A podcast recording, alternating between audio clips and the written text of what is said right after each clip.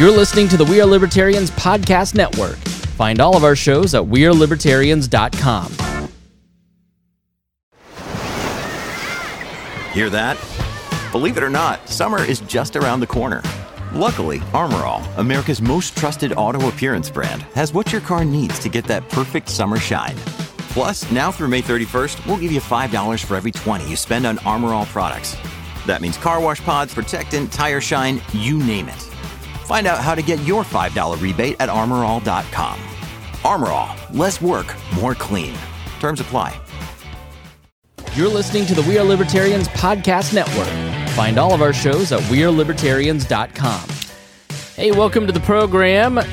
We have one that, man, everybody's feeling this one. Everybody's curious. Whose fault is it? Why is gas so high? Uh, and we are lucky and fortunate to have Roy Matthews here, who is a public policy associate at the Alliance for Innovation and Infrastructure. He's there in Arlington, Virginia, close to the belly of the beast. And he's previously been published in Real Clear Energy, National Review, and National Interest, three publications that I really like. He's also a Young Voices contributor Roy, um, who wakes up in the morning and says, "You know what? I really love energy policy, and I'm going to study it." Is that your main study? How did you start to focus on this? Well, I focus on energy infrastructure, technology, and innovation, and the current energy crisis we are experiencing has a little bit of all that wrapped into it. Um, but I first got interested um, working up in Maine, uh, where I went to college, and there was a lot of renewable energy pushes there that I got involved in some good, some bad, um, but it's actually a very, very interesting area to be involved in. Uh, now, are you just one of these, uh, you know, Koch brother apologists, or do you? How, how do you come down on climate change and uh, renewable energy and you know, kind of tilt your, show us a little bit of your bias, if you will. Show us where you're, that you're not just some Exxon shill that is just out there swimming like, you know, Darkwing Duck in, uh, or not Darkwing Duck, in the, the gold mine. well, um, I will say that if I was an, an Exxon Mobil uh, apologist, I would certainly be getting paid like one. But um, that's not a shot at all at my employer. I love what I do. Um, but look, uh, climate change is real it is uh, dangerous to the United States, um, and renewable energy does have a lot of interesting uh, niches that it can fill within the national energy grid. Um, but forcing an energy transition right now, as we're coming out of a pandemic where the economy has been shut down, is just not good timing at all. The batteries, uh, you might have heard for the lithium ion batteries, the batteries are still a main sticking point for a lot of these energy companies because energy naturally atrophies over time. So getting the machinery and the technology to be able to store energy effectively without it um, slowly atrophying over time will be the key there. Um, but right now, um, gas prices are as high as they are because the federal government is trying to force an energy energy transition right now while we're not exactly ready for it. Yeah, no, I, I have. So I think it's interesting. Whenever you talk to somebody who kind of studies energy policy, they all say some somewhat of the same thing. And being a libertarian, I have no idea if you work for a Koch brother, so I apologize if I accidentally insulted anybody. But um, you you are always surprised when you talk to somebody at a libertarian or conservative think tank in the energy policy sector, and they all say what you just said yeah, green energy plays a role. There is a future for us that may not be this or that, but you can't just do it all at once. And that seems to be at the heart of this. And we're we're told by, I mean, Joe Biden is making a run for his uh, for for Donald Trump's money in terms of being the most gaslighting president of all time.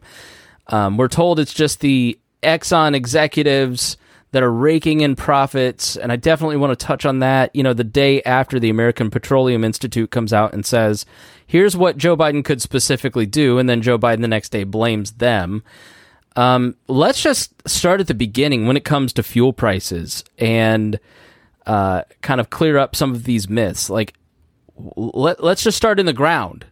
All right, what is what is causing the increase? Because I don't know enough I know that it was cheaper under Trump and it was expensive under Obama, and now a Democrat's in office and it's expensive again. So something somewhere, somebody must be doing something, right, Roy?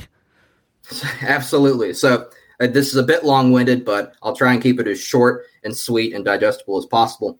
Um, so obviously, the COVID nineteen pandemic led to an economic lockdown, and with that, uh, industries scaled back their production, specifically for oil and gas. No one was traveling. Um, the transportation sector was not transporting goods back and forth across the country. Um, and then President Biden comes into office, and in 2021, um, he signed an executive order that banned all oil and gas exploration on public lands, uh, pending a review of both the legal system behind the permitting and leasing process, as well as any environmental factors that may um, work into the current permitting and leasing process. So this resulted in permits and leases being canceled around the country um, and people losing a lot of money over it. Um, yeah, this is the administration that said that they were going to end fossil fuels. I mean, Joe Biden literally said that throughout 2020, and so he, his first actions are to limit the av- amount of places you can explore. Basically, is that correct? Yes, and so several state attorney generals in the Gulf states, mostly, uh, successfully sued the Biden administration and were granted an injunction uh, to go through with several leases for oil and gas exploration in the Gulf of Mexico. Um, but a week after this injunction was granted, the uh, Department of the Interior issued these recommendations that Biden's executive executive order um, ordered for this the uh, the review of the permitting and leasing process. And here's what the recommendations said, and I quote limiting the number of leases available for uh, oil and gas exploration. So we're going to shrink the amount of leases that the federal government is willing to give folks to explore oil and gas. Um, also, shrink the amount of land available for exploration. So we're taking all of this land that was previously um, open for oil and oil and gas exploration, and we're shrinking that even more. Um, and additionally, they raised both federal royalty rates and bond payments for energy producers. So what this all means is essentially they are there are much there are less leases available for oil and gas exploration, and it is also much more expensive on less land. So now investors, say if you and I were investing in a single oil well somewhere in the United States, not only have we lost all that money because the government pulled out our permits and leases from under us, and each oil and gas well is at, at bare minimum a million dollars. Yeah, makes it a bad investment. Like yeah, who's who's wanting to run to crypto right now for a parallel. um, is that why they're is that why they're showing a, a, large amount of profits because there's nowhere for that money to go necessarily, so they're just kind of hoarding cash? Is that why the profits of these oil companies swell and that's it's just kind of sitting there without somewhere to go? Well, I'm not sure about the actual profits for the oil companies. I do know that this, um, first off, the obviously revoking the permitting leasing scares a lot of investors, but you also have a lot of unofficial pressure, most notably from uh, the presidential, I believe, the special envoy for climate, John Kerry, who is going around and persuading financial institutions and other companies to divest from fossil fuels and go into renewables, um, as well as Energy Secretary Granholm. Um, I believe she was on CNN this past week, um, stating that while we do want these companies to increase um, production now, five to 10 years from now, we're still going to be pushing uh, renewable energy. So, on one hand, you're telling these companies, we need your products right now. But on the other hand, you're saying, we are going to put you out of business in five to 10 years. And if I'm an investor or if I'm working for a refinery and oil company, what do I what do I do? I'm going to be run out of business in 5 to 10 years, so why why should I listen to the government if they're just going to cancel my permits and leases anyway? Yeah, that's been a feature of Democratic presidents. I mean, that was a huge problem with the economy under Barack Obama is that companies didn't really know what regulations would be passed when, where, who, what, how. It was all sort of uh, what, and Joe Biden has kind of put that on steroids. He governing for Twitter is a really terrible way to actually govern or really run a business too. Um, so th- that that's interesting. So they limit the amount of exploration. They limit the amount of these leases. There's unpredictability when it comes to uh, the lease process, and so then once you actually get the oil out and you ship it to refineries, what happens in the next step? That the government is causing uh, some of these shortages. So this is where some of the controversy comes in because um, the current refinery capacity in the United States has not been updated since 1977. Um, that was the last time a major refinery was built in this country. Um, that was Marathon Petroleum's Garyville, Louisiana facility. These refineries can produce hundreds of thousands of barrels per day. And an economy is vast and a country is vast the United States, you need that sort of capacity in order to make up for supply, right? Uh, but in recent years, there's been a shift towards building condensate splitters, which are smaller, less sophisticated, and cheaper facilities that only produce tens of thousands of barrels a day. And while that might not seem like much, producing tens of thousand barrels a day does not do anything to address um, the need or um, or increase the supply of oil and gas in this country. And um, furthermore, refineries obviously need to turn a profit to be able to keep themselves in business. So at refineries, they determine what they produce. So right now, since gas is very very high, they can say for a single barrel of oil, hypothetically speaking, we can have three fourths of this barrel be unleaded gasoline because that's gonna that's the most economical decision for us, and a fourth of that be diesel which obviously makes diesel prices jump even more. Um, so that contributes to even less supply. And with 129 total operating oil refineries in the US, we just don't have the capacity right now to produce more. And just the last point um, uh, American Petroleum Institute um, issued a letter before uh, Biden recently this week said he would invoke emergency powers to um, increase uh, refinery capacity output um, stating that most of the refineries in this country are operating at capacity or near at capacity um, for oil and gas. So if we really want more supply, we're going to need to build more refineries, and that is just a whole other ballgame. Yeah, I was just reading this yesterday, actually, um, before you even brought it up, and and you've talked a lot about it here, but you know, Lift. Uh, do you know what API is? The American Petroleum Institute is it you know a, a lobbying group for petroleum interests or? They're, they are a lobbying group for petroleum interests. Um, they're mostly an industry group, so they help coordinate um, all the different uh, oil and gas companies and help them respond to uh, federal crises like this. Basically, the lying from the administration. um, yeah, I'll put that in the show notes if you want to check out their 10 policies to unleash American energy and fuel recovery. Um, and uh, what was I going to say next? I apologize, Roy. Um, so these refineries, it, it, all comes down to supply and demand. So they've limited the supply of of oil and exploration here in America. I guess in my brain, it sort of goes back to well, we just get oil from Saudi Arabia, and you talked a little bit about this in your National Review piece.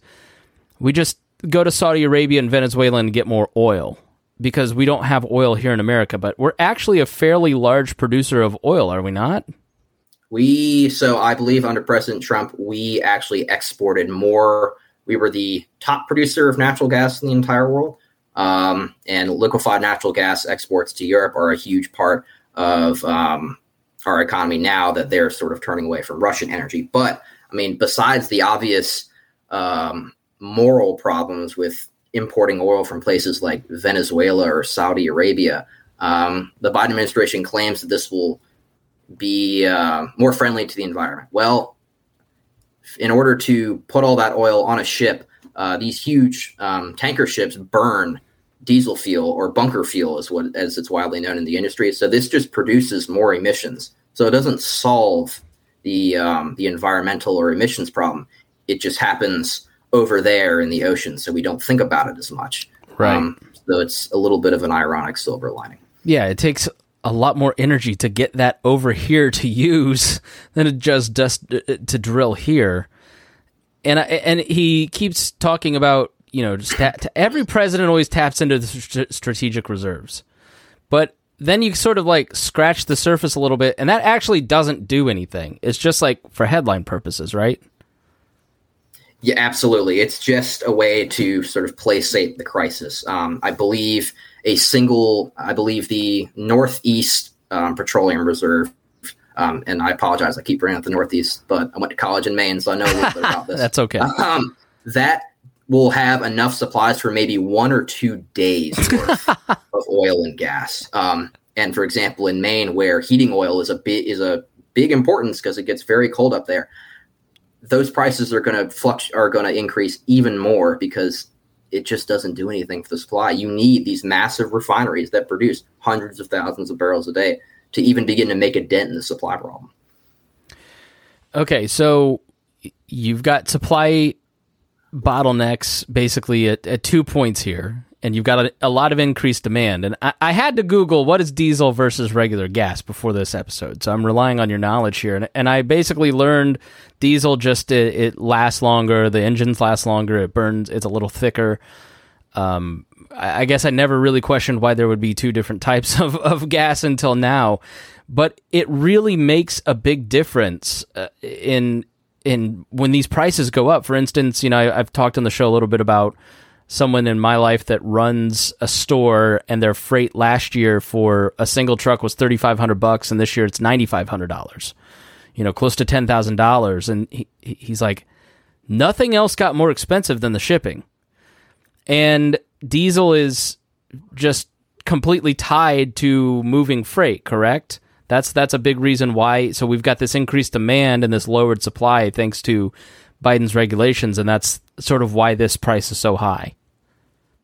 And right, and you have competition not just from the trucking industry. You have ships, you have trains, you have all these different methods of transportation that need diesel fuel. And you mentioned the supply chain bottlenecks. A lot of these supply chain bottlenecks occur in our major ports, so trains, trucks, all these different modes of transportation are going to these ports and trying to clear these supply chain bottlenecks. And they need fuel. And with this limited supply, that just makes that um, barrel of diesel or that uh, supply of diesel even more expensive to them. Um, don't even get me started about the fact that people are traveling a lot more now. People are starting to go on vacation. Airlines have more, are having seeing more passengers. They need jet fuel too. Jet fuel is also produced via via these refineries. So the capacity of the refineries is also under strain because, like I said, if it's more economical for you to produce gasoline, you're going to produce more gasoline, and all the other fuel distillates tend to get, fall by the wayside.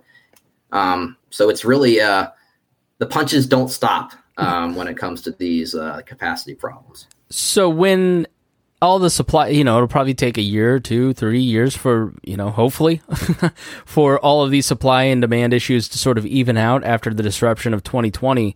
Does that mean that diesel starts to settle back down? I think it will be elevated for the foreseeable future.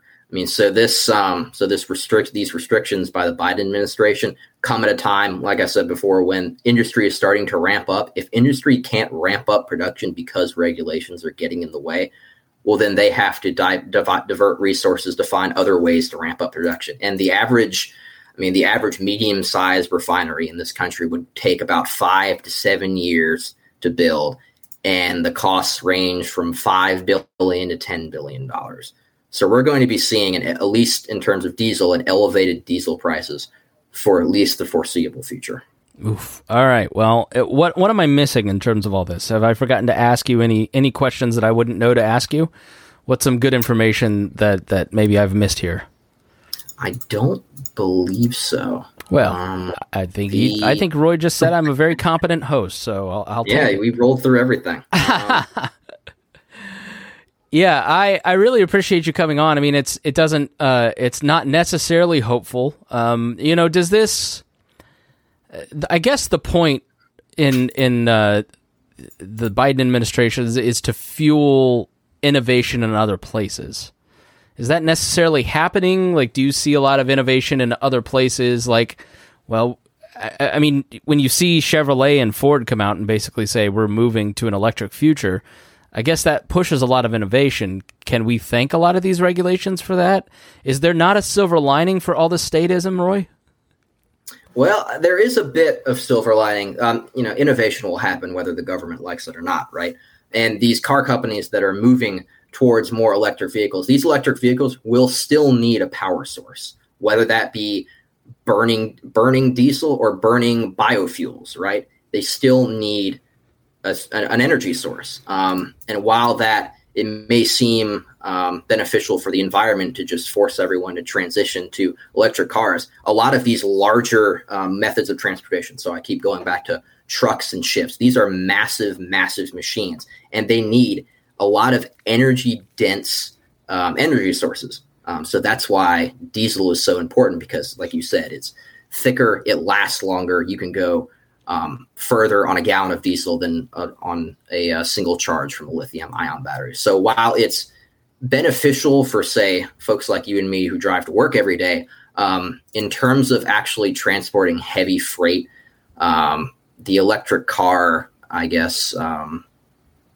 I guess, trend is I I highly doubt it's going to be as beneficial to logistics, supply chains, the transportation industry, and that's one right. of the major barriers to them. Right. So basically, we still need the uh, the diesel engine, the diesel truck, because we haven't solved the long distance range towing issues with the batteries yet.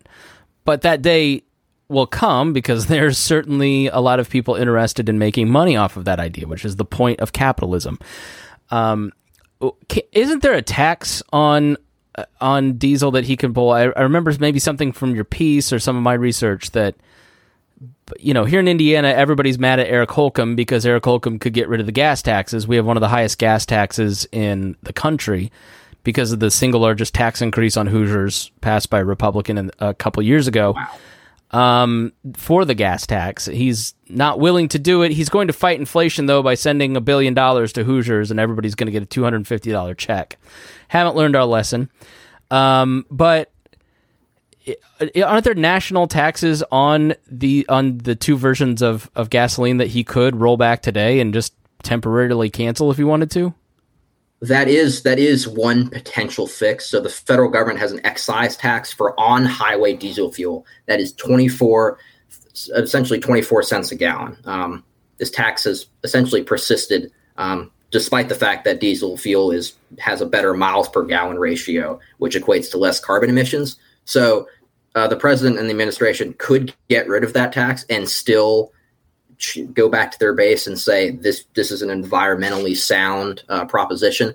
Um, why they haven't done that, I don't have an answer for you. uh, all right, Roy. Well, thank you so much. Tell people the shameless self promotion time. Where can they follow your work?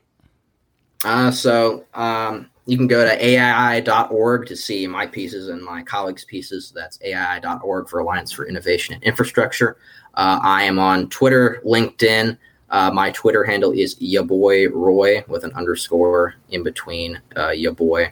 Um, and I made it when I was a teenager, so I apologize for the unprofessionalism. we are not um, professional here. Do not worry. Yeah, and you can check out uh, my Young Voices tab at youngvoices.org slash tout, where you can find all sorts of uh, podcast appearances or other articles if you're interested. Very good. I'll put some of that in the show notes too so people can follow you and, and get more updates on this. Really do appreciate your time. Thank you, Roy. Thank you for having me on. I appreciate it. Thank you for listening to the Chris Spangle Show. If you've learned something, if this was helpful to you, then please share it. That really helps us a lot. And with that, we say thank you for listening. Thank you to Roy. We will see you again soon.